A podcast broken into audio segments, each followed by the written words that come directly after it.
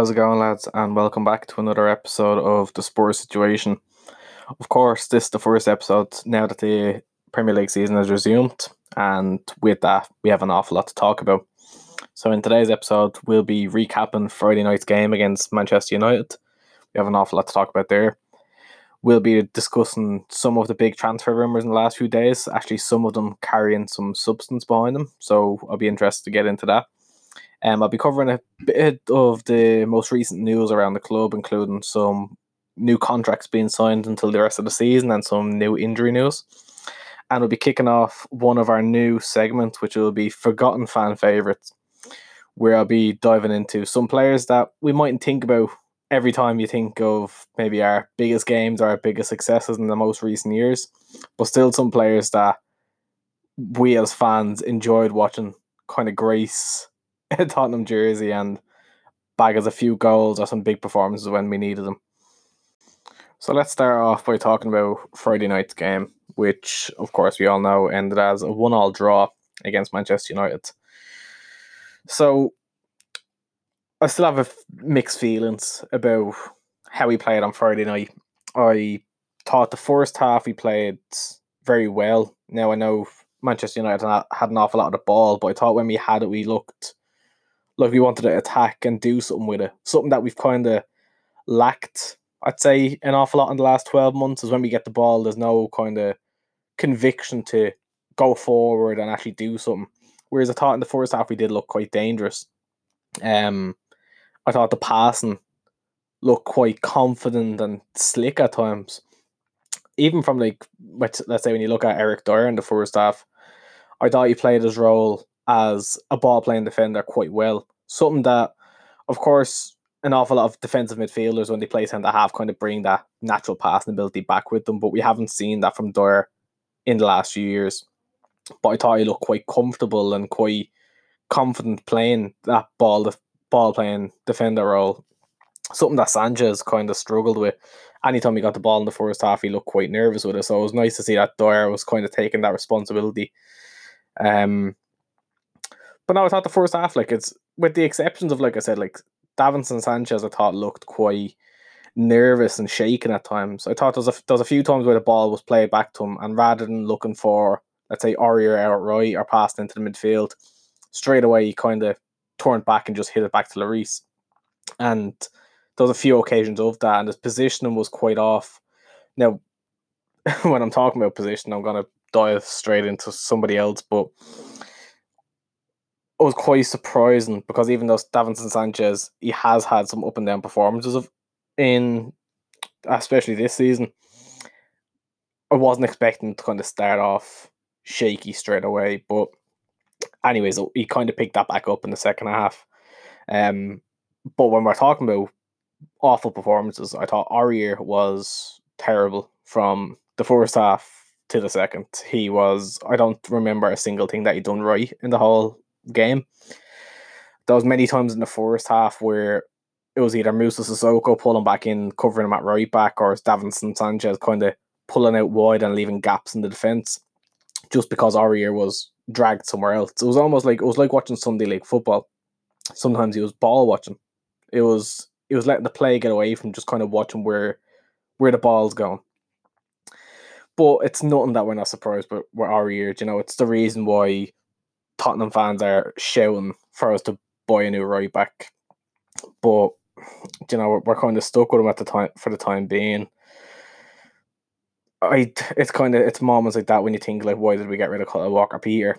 No, he's getting good experience out in Southampton, whether he stays there permanently or not. But I don't know. I think Aurier hasn't gotten any better, and he he makes me nervous a little bit more every single game. Whereas it would be nice to have someone like a Kyle Walker-Peter, because I don't, I don't think we can get any worse than Serge Aurier at the moment. But um, but no, like the first half, like we, I feel like we did have positives at least every part of the pitch. Like I thought Bergwijn for his goal, and I even some other moments in the first half, he just looked electric. As soon as he got the ball in his feet, it was just he was running at Luke Shaw, he was running at Victor Lindelof playing left centre back, and he looked dangerous. And that's what I love to see. Like I thought it was, he caught me by surprise almost, you know, like we, of the few games that we've seen of Steven Bergwijn, he's looked good, but just straight away he was just going at them, and it was really a good thing to see. And of course, he took his goal really well. It was maybe David De Gea was a bit at fault, but it was a well taken goal nonetheless. Um, Harry Kane, even though he didn't, he had very few touches in the first half.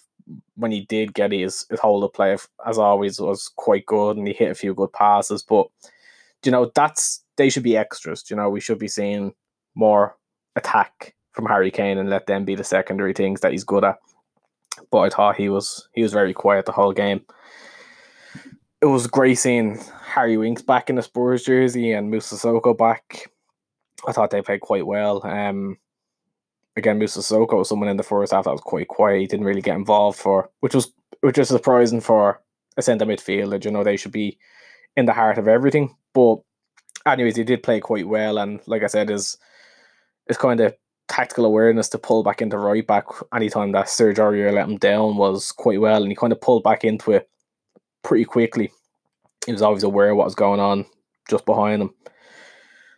But anyways, you know, we went into the into half time with a one nil lead, and off, like I said, off the back of a positive first half performance. But it was like as soon as we came out, we were just a completely different team. We had lost our shape, we had lost our confidence. It was kind of backs to the wall from, I'd even say the fiftieth or fifty-fifth minute. It was just constantly United attacking us. Anytime we got the ball, we didn't really look like we had anything got to do with it. It was kind of looking at a Spurs team that we've seen so much this season. And like I'd already mentioned, a, a team that lacks conviction, that when they're getting the ball, they're kind of looking around and thinking, well, what do I do with it now? It was a co- contrast in, from, look, let's say, when you look at Steven Bergwijn, the first half to the second half. Electric, confident, running at defenders, and he was just so quiet in the second half. I don't, there wasn't an awful lot that he had done really well in the second half. I thought Son kind of, he was consistent all game in that he didn't do anything. Um, he played a good few passes and switched the play quite a bit, but then he'd have the simple pass and he'd make a mistake of it. And he looked someone like a player that was quite nervous. You know, he wasn't running at defenders like we're used to seeing. He wasn't attacking. Let's say when you look at Wan-Bissaka, Wan-Bissaka is a great right back, and obviously known for his defensive abilities more than going forward. But Son didn't even want to test him. He there wasn't an awful lot of opportunities where Son wanted to just try to get past him straight away. As soon as he got it, it was it was like he couldn't get the ball out of his feet sooner, which I didn't really like the look of, because he's somebody that he he is such a strong player at running down the wing, making defenders kind of run back on their heels a little bit. And it would have been a tough opposition going against Wan-Bissaka, but and even Harry Maguire. Harry Maguire lacks a little bit of pace, but if he had gotten in front of Son at the right moment, he, he would have been a good defender. But it's like he didn't even want to test him, which was quite disappointing. Um, and actually, a player that I even forgot to mention, Eric Lamela. Eric Lamela was like I like I'd predicted last week. You know, he. He'd be looking at these games ahead and wanting to prove to Jose Mourinho that he has a future at the club, and he he did just that in the first half. He was um he was aggressive. He didn't fair enough, when he got the ball, he wasn't playing it into Harry Kane as much as I'd like to see him. But he was aggressive in getting the ball, he was running at defenders, he was he was kind of like a little maestro in the middle of the park, and I was really, really glad to see Lamela do that. I really I'd like him to stay at the club, and it was great to see him kind of play with that chip on his shoulder. But typical Spurs, you know, you get excited about something and they cut you down before the ninety minutes is up. So I was quite impressed with Eric Dyer's performance throughout the whole game. And like I said, him playing as the, the ball-playing defender suited him quite well. But then just the last thirty, twenty-five minutes of the game, he gives away the penalty. Now, I believe the penalty was quite easy. You know, I thought, I don't think the referee kind of, there wasn't an awful lot in the challenge to give a penalty, but given it nonetheless, Dyer was late to the challenge. But then, kind of from there on in, every time he got the ball, he looked nervous. He was late to an awful lot of, a lot, an awful lot of United's attackers. whether it was Rashford, Martial, Pogba, Fernandes, he seemed to be a step too late, something that he wasn't doing in the first half. And then, of course, he nearly gave away the penalty. The penalty that was a meal was made of it, and of course, V A R proved us right and didn't give the penalty. But it was it was just a complete contrast to the first half, where I was really happy to see Eric Dyer playing so well, and then, of course, for him to finish like he did. That's not what you need, and that's not what we want to see. You know, it's if you can have a great defender for sixty minutes of a game, but if they're not going to be there for the thirty minutes that you really need them, then how can you rely on them going forward? So I don't really know what the case is going to be with Eric Dyer, especially when it comes to the summer, because I know Mourinho likes him. And on a personal level, I think Eric Dyer is a great player to have in the dressing room. But if we can't rely on him in the big moments, I don't really see how he's going to have a future at the club. Um, and that's... That's really the bottom line with it. And I suppose just a few small points. We Lloris, it was one of his better performances in the Spurs jersey this season. I thought he pulled off quite a few good saves, and especially that one late in the game, I think it was uh, Martial that got a touch on it, and Lloris hit it over the bar.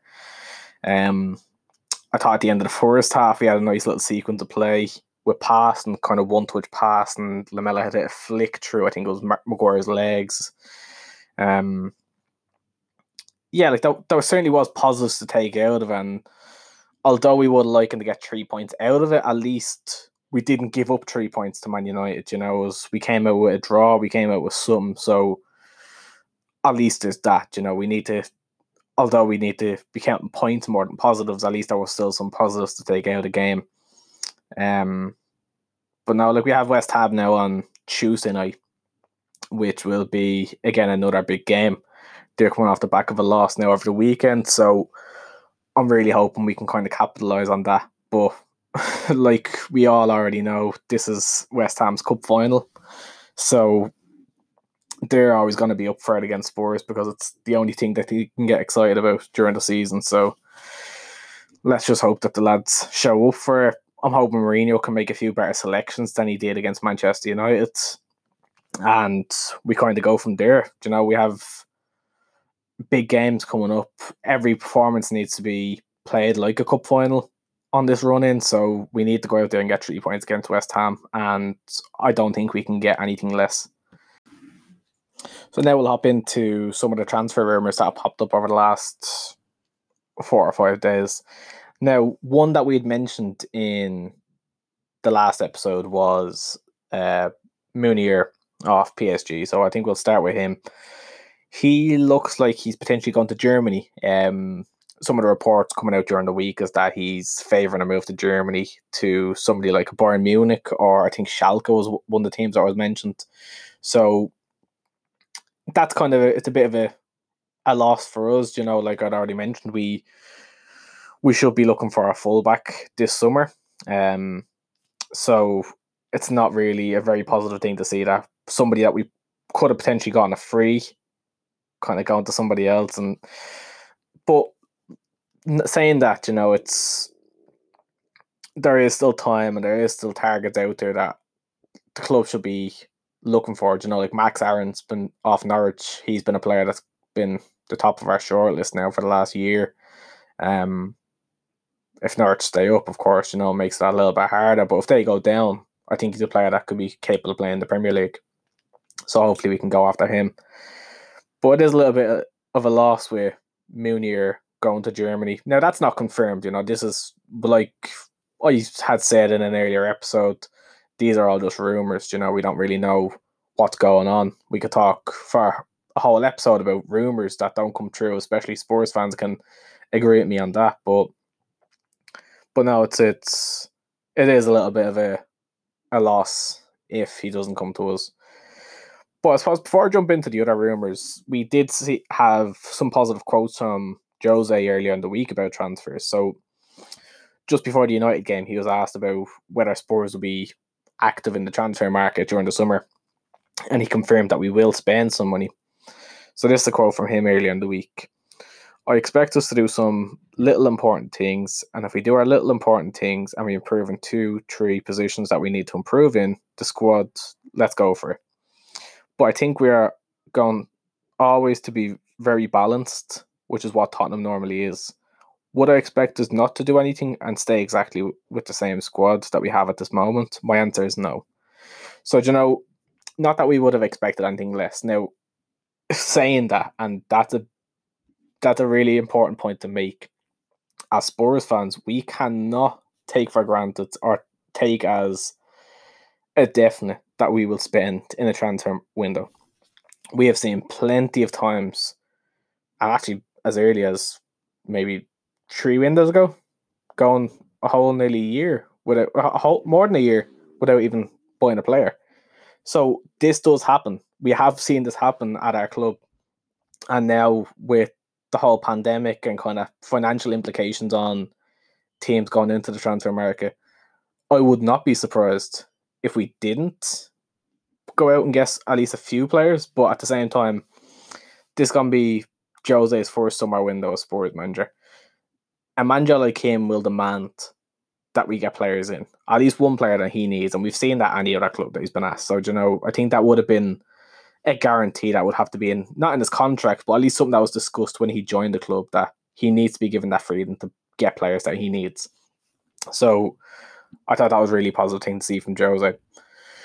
But the other two main rumours that we have to talk about today is regarding Ryan Fraser off Bournemouth, who Eddie Howe confirmed earlier in the week will not play another game for Bournemouth, as he will not be signing the contract extension past, I think, I believe it's June thirtieth, June thirtieth, um, and that he'll be free to leave the club.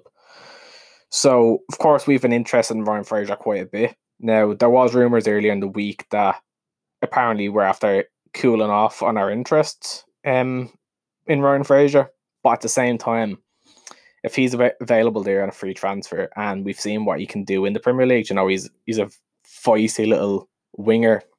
He can grab a goal, he can grab an assist, not afraid to run at defenders. And the fact that what we've already said, he's a Premier League winger, you know, Premier League experience coming in on a free transfer. That's something that we need, and that's something that should get Daniel Levy's attention. So hopefully we can bring him in, you know, um. I believe he'd be a good sign and a good addition to the squad. We've lacked depth in recent years, so I think if we can grab someone like a Ryan Fraser on a free transfer, that'd be a good deal to be done. But then the last bit of transfer news for today is regarding Pierre Emil Hojberg, who of course is a great central midfielder of Southampton. So we've been rumoured to be going after Pierre Emil Hojberg, I think, Since since the summer, so summer just gone, um, we've been rumoured to be looking for him. But what had surfaced earlier in the week was transfer rumours that he apparently wants to join Spurs and that Spurs are interested in bringing him to the club. But what we've seen um, earlier in the week was that Southampton had stripped him of the captaincy. And he still did play on the weekend for Southampton. I think actually that was on Friday night against Norwich. He still he did still play, but I think that's a maybe a little bit of a hint that he is on his way out of the club. He'd spoken out um, publicly that he wanted to leave the club, so I suppose taking the captaincy from him is a given. But fingers crossed, that kind of in relation to the interest from Tottenham, because I think he'd be a great midfielder to slot in there. Um, I know obviously we had likes of Moussa Sissoko, Tanguy and Ndombele, Harry Winks, but you know, I think I don't believe Winks should be our starting should be starting in the midfield. So bringing in someone like a Hojberg would be good. Um, but I, that will obviously come at a price. He's a really good midfielder. Good hold of midfielder, excellent passer of the ball, whether that's short balls, long balls, great at switching to play. And then, of course, he was the captain of Southampton, you know, so he brings that leadership quality as well. Something that we need in the Tottenham dressing room. Of course, we have like say, Hugo Lloris and Harry Kane, but I don't think he can really lack um, leadership, especially at Tottenham, you know, are such a, when the players come in, the we have that family environment, and we need players to kind of step up and talk to the lads and kind of get the dressing room going. So, you know, like, if we can get another voice in there to rally the lads before our game, well, there you go. That's, I think that's a positive thing. So fingers crossed we can wrap up a few of them deals, or either hopefully Fraser before the end of the season, and if we can get Hojberg when the season ends, that'll be, I think that'd be a fantastic bit of business. So before we jump into our new segment of Forgotten Fan Favourites, I want to just go through some of the more recent news that we've seen in the last few days, and some news that would concern um, Spurs and Spurs fans. So news that only came out this morning, um, shortly before I was recording this episode, was that Jan Vertonghen and Michel Vorm have signed contract extensions to finish the Premier League season with us. Their contracts were due to expire at the end of June, so and today was the deadline for any of them players to sign extensions. So thankfully, they won't be finishing their careers at Tottenham on Tuesday against West Ham, that we will still have them for the rest of the season. And I think that was that was a really positive thing to wake up with, especially for Jan Vertonghen. He's been an absolute tremendous servant for the club, and he's been one of my favorite one of my favorite players.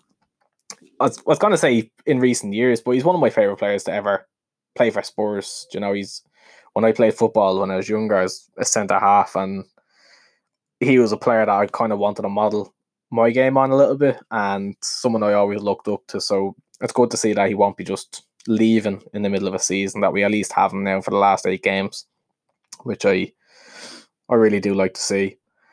Um, and then before we jump into some of the other results, news had kind of been rumoured last week that um the top seven in the that finished the Premier League season this year will not be playing in the Carabao Cup next season. So of course now with the everything that's changed with the pandemic and the lockdown, that will have a knock-on effect to next season. Of course, with this season being extended and all competitions being finished by hopefully the end of August. So we the top seven having European commitments, they will be ruled out of playing in the Carabao Cup next season. So I actually I, I can't even give credit to who tweeted it. Um, I couldn't find the tweet again, but somebody was saying it'll be like the the pessimists' uh, cup final next season if Spurs don't make top seven. It'll be Tottenham and Newcastle in the Carabao Cup final, and if Pochettino, Pochettino takes over Newcastle during the summer like he's rumoured to, and Danny Rose stays there, it'll be a ninetieth minute winner with Danny Rose. It's just, it'll be such an awful game to watch with, between Spurs and Newcastle, like it always is. You know, it's, I feel like ripping me hair out every time we play Newcastle. It's, you just never know which way it's going to go. But um, now hopefully we don't end up in a situation where we're outside the top seven, but I thought that was it was interesting, you know, that we've obviously seen Man City kind of dominate the Carabao Cup in recent years, and it'll be, I think that'd be an interesting dynamic to see who could potentially win that next season. But then just the last thing before we jump into um our fan favourites, of course, some of the results over the weekend had a positive impact on on our situation. So yesterday afternoon, Newcastle beat Sheffield United three nil. So that leaves them just sitting two points ahead of us now, with their game in hand obviously have to have been played.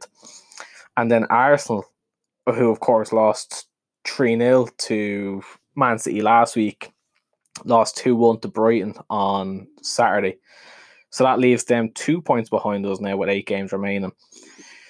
So when you're looking at the table now, of course, following our draw against United, that leaves us four points short of them, and they're sitting in fifth place at the moment. Now, I know I'd said in an earlier episode that top five would be enough to get Champions League football if the situation with Man City remains the same. Because at the moment, they have been banned from from European football. I think it's for the next two seasons, but they have appealed it. Um... So that would mean top five would be enough for Champions League football. Now, not that I want to rely on that, but when we say, if we said we're aiming for top four, Chelsea are currently sitting in fourth place now on fifty-one points, which of course is nine points ahead of us. I don't know whether we'll make top four. You know, of course we're going to push for it, but I'd, I find it hard to imagine that Chelsea would drop that many points and for us to jump all the way up. So hopefully we finish fifth. You know, I'd be happy with fifth. Um, but, you know, they're four points ahead of us in fifth. We have Wolves, who, of course, won over the weekend, sitting on forty-six points as well. Sheffield United, the two points ahead of us. But now we have Palace, who's on level points with us. Arsenal, two points behind. Burnley, three points behind. And then even, like, Everton, Newcastle, Southampton, they're not even that far behind as, as it is at the moment. So it really is going to be a nail-biting run-in. And I'm really hoping we finish with Champions League football. Do you know, I, I wouldn't like a Europa League finish again. It's been a long time since we've had to even worry about that. But let's just hope we can drag ourselves into the top five. Man City have their peer rejected and we're sitting in the Champions League next season. That's that's the goal. That's what we really want to see. So like I said, today we'll be starting off our new segment. We'll come back to this every time we have a special guest on, or you know, we can visit certain times in sports history. But this will be something called Forgotten Fan Favourites. So not to say that we've forgotten these players ever played for Spurs or graced a Spurs jersey, but these are more when you discuss some of our best players through history. These aren't players that would jump to the top of that queue and would, would be one of the first names on a top ten list, but they're still players that, you know, they've given us some great performances. They've been great figures to have at the club, whether they popped up with a late goal or or just great servants, you know, players that the fans got behind um anytime they were on the field. So for today's episode, I want to go through, let's say, four of some of my favourites in most recent years. So, like, I even think, like, when you're looking at what would the model of these players be, I think, let's say, in Eric Lamela, when Eric Lamela eventually leaves the club, I think he's a player that we're going to look back at and say he was a fan favourite, like a forgotten fan favourite. Not one of the best players to ever play for the club, but a great servant nonetheless, and you know, we were always happy when he grabbed himself a goal or had a good performance. So I have four players to go through today, um, and like I said, these were players that I loved watching. From somebody has gone back to, I think the earliest on this list is two thousand eight. So you know, like I would have been eight or nine watching these players play for Spurs, and they were just they were great players. Um, some stayed here for a few years, some are only here a season, season and a half. But we'll kick off with one of my personal favourite players to ever play for Spurs, Roman Pavlyuchenko, the Russian striker that signed for us from Spartak Moscow back in two thousand eight for fourteen million. Any Spurs fan will remember Roman um, back then. He... I don't know what it was about him. Do you know, he had an absolutely brilliant goal record for us. He scored forty-two goals in one hundred fourteen games, which is a pretty good strike rate for when you consider that we haven't had a whole list of amazing strikers in the last ten, fifteen years. So when Pavlyuchenko had signed for us, I believe that was around the time that Robbie Keane and Dimitar Berbatov had left the club, and we were kind of screaming out for a striker to pop up and get his goals. So we've got Roman Pavlyuchenko in. He was just an excellent, excellent player. I, he had some great performances in the Champions League and the Europa League. I think his most memorable moment in the Spurs jersey was his late goal against Liverpool at White Hart Lane. I think that was back in his first season at the club. But you know, he was he was just such a fun player to watch. Um, wasn't the most polished player, wasn't very skillful, but I don't know, just every time he was on the pitch, you, he had the ball at his feet and you're like, all right, what's he going to do now? Do you know, it's it's just such a great player to watch and such a fun player. Um, but you know, like I'd mentioned, he's not a player that im- immediately jumps to, oh, the top five strikers in Spurs history or the top five players in Harry Redknapp's era or whatever it may be. But at the same time, he was still an excellent servant for the club and still a player that you look back and say, oh, Jesus, remember him. So, you know, I thought he was kind of fitting up this list. And like I said, he was one of my favourite players to watch playing for Spurs. Um, and a player that we'll remember fondly when you think back. So then the second player on my list is, uh, of course, he's um, a centre midfielder. Had played for a, quite a few of the London clubs, and he's actually currently the manager of Fulham. So, of course, I'm talking about Scotty Parker. What a player Scott Parker was. Before he played for Spurs, he was, I believe we signed him from West Ham, and he was one of the players. I think, did he win Player of the Year? Or was he in the Team of the Year? Or just, I just know he played really well for West Ham, and he was kind of, he was regarded as one of the best midfielders in the league at one stage. But, you know, he was, he came in, I think he played for us for two seasons. But he was a versatile midfielder, you know, like, going forward, he could play the key pass, whether that was through the pocket, switching the play. Going back, he was a fierce holding midfielder, you know, jumping to any tackle with any player, always came out with the ball, quite uh, well disciplined and kind of an old school holding midfielder. Kind of remind you as like a a more box to box Roy Keane in that sense. Um, you know, he's I thought he's a really really good player. Um, great person, great person as well. You know, in any interview or any. Any like moment that you talk about Spurs or his time playing football, you know, like he was, he's quite a well-rounded guy. You know, the players seem to love him. Anyone around the club seem to love him, and even like I don't know, I don't think there's many players that can say they've played for Spurs, West Ham, and Chelsea and Fulham. Actually, yeah, when you consider the four clubs, and be thought of quite like fondly by all four fan bases. You know, it kind of speaks volumes about what type of person and what type of player he was. Um, but he was just such a great player to watch. So exciting, so such a clean player. You know, like his, his style of play was just really clean, um, clean and polished. But again, he's he's another player I just used to love watch playing a Spurs jersey, and some great gave us one hundred percent every single time he put a Spurs jersey on, and every performance was just amazing. I don't remember him having a bad game as such. Just such a good player for Spurs and for every other club he played for.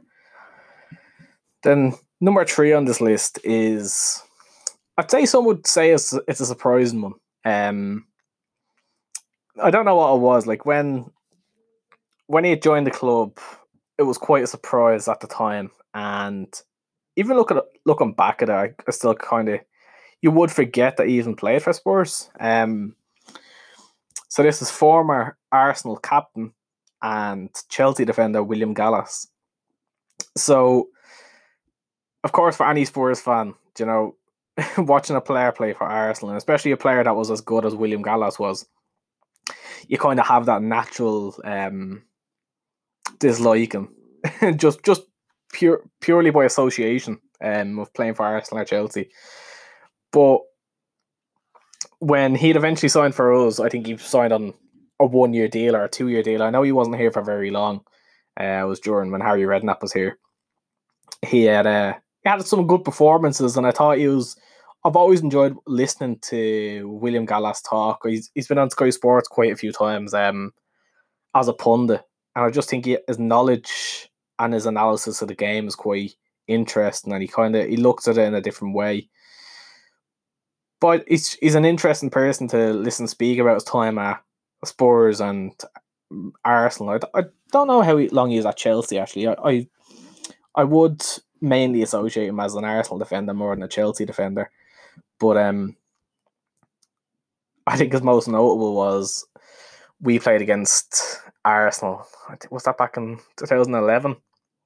I know Harry Redknapp was the manager anyways, and he had he was made captain in the North London derby, and Harry Redknapp said purely it was just out of motivation, you know, kind of the Arsenal player, that would roll the players up that, well, like your former captain is now captaining us, in your own ground.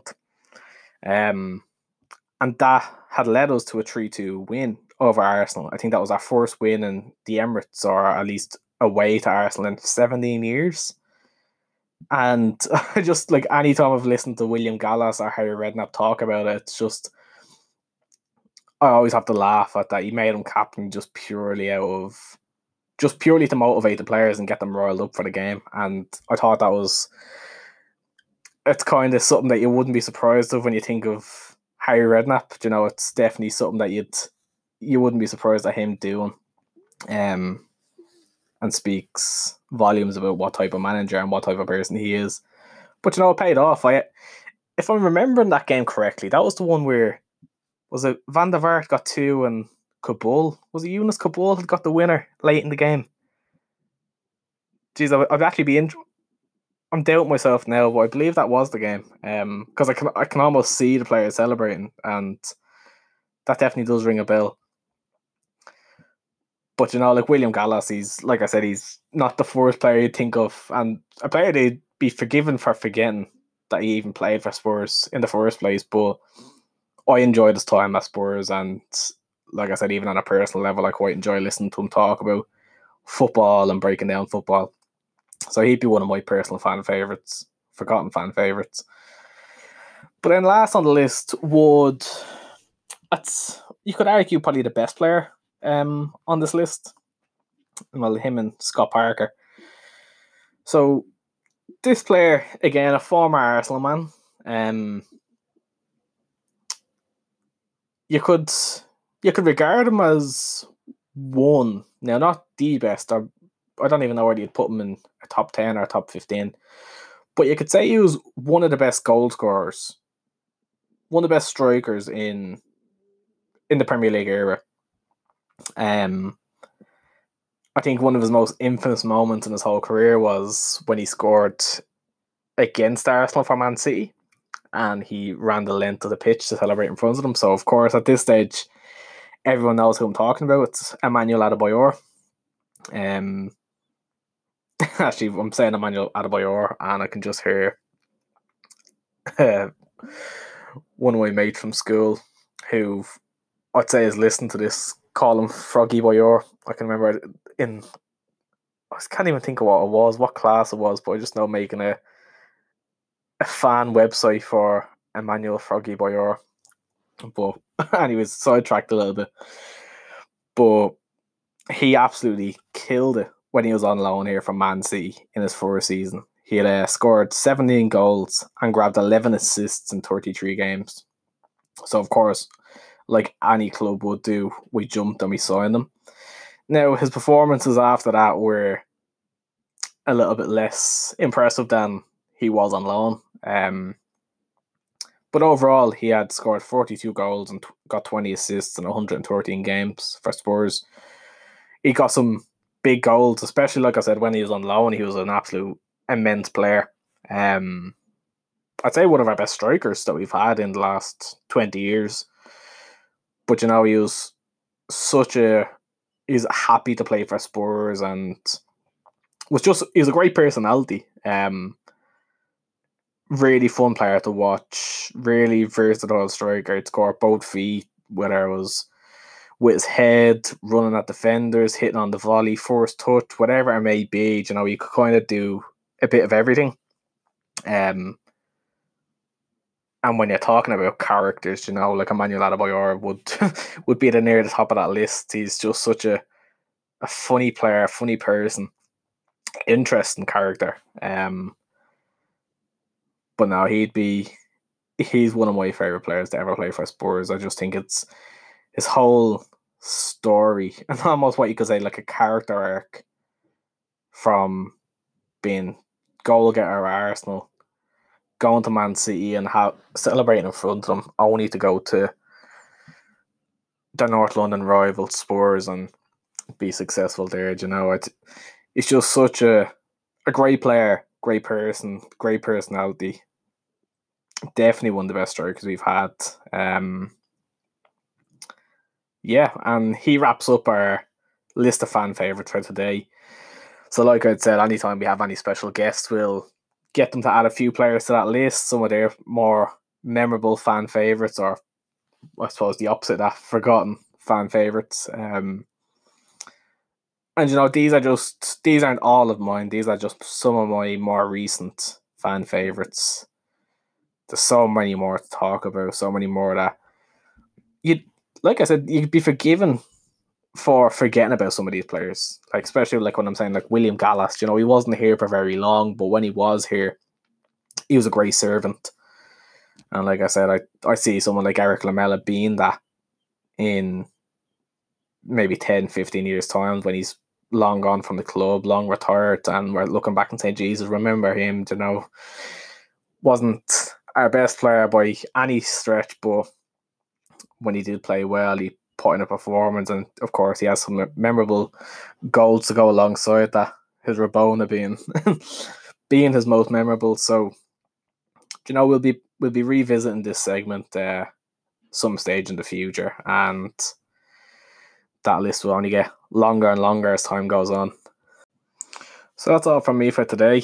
Um, I wanted to say thanks very much for listening and all the support you've shown from everybody. You know, everything's just been so positive, and the messages that I've gotten have been brilliant the last few weeks. So I just want to say big thanks very much for that and for staying tuned.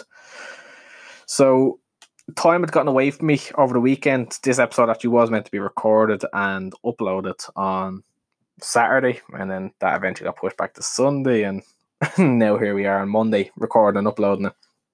So, although we are playing West Ham tomorrow night, Tuesday night, I'd be surprised if we record the episode tomorrow. Um, it could possibly be Wednesday, but there will be still an episode recorded before the weekend, and then probably an episode up on Saturday or Sunday. So stay tuned for them. So what I'm actually hoping for is to have a special, my first special guest on, which actually, funny, funnily enough, it's the one of my best mates, uh, Luke Yo, who, funnily enough, made the Emmanuel Adebayor fan site when we were back in school. So he's a Spurs fan just like me. So hoping to have him on during the week, whether that's for the West Ham game or the game after. But that'll be fun. We'll go through the recap of our game, talk about any of the more recent news that comes up, whether it's transfer news or what it may be. And we'll get a few of his forgotten fan favourites and look ahead to the games remaining before this season comes to a close. So thanks very much for listening. Um, I hope you all have a great day, and I'll talk to you again during the week. See ya.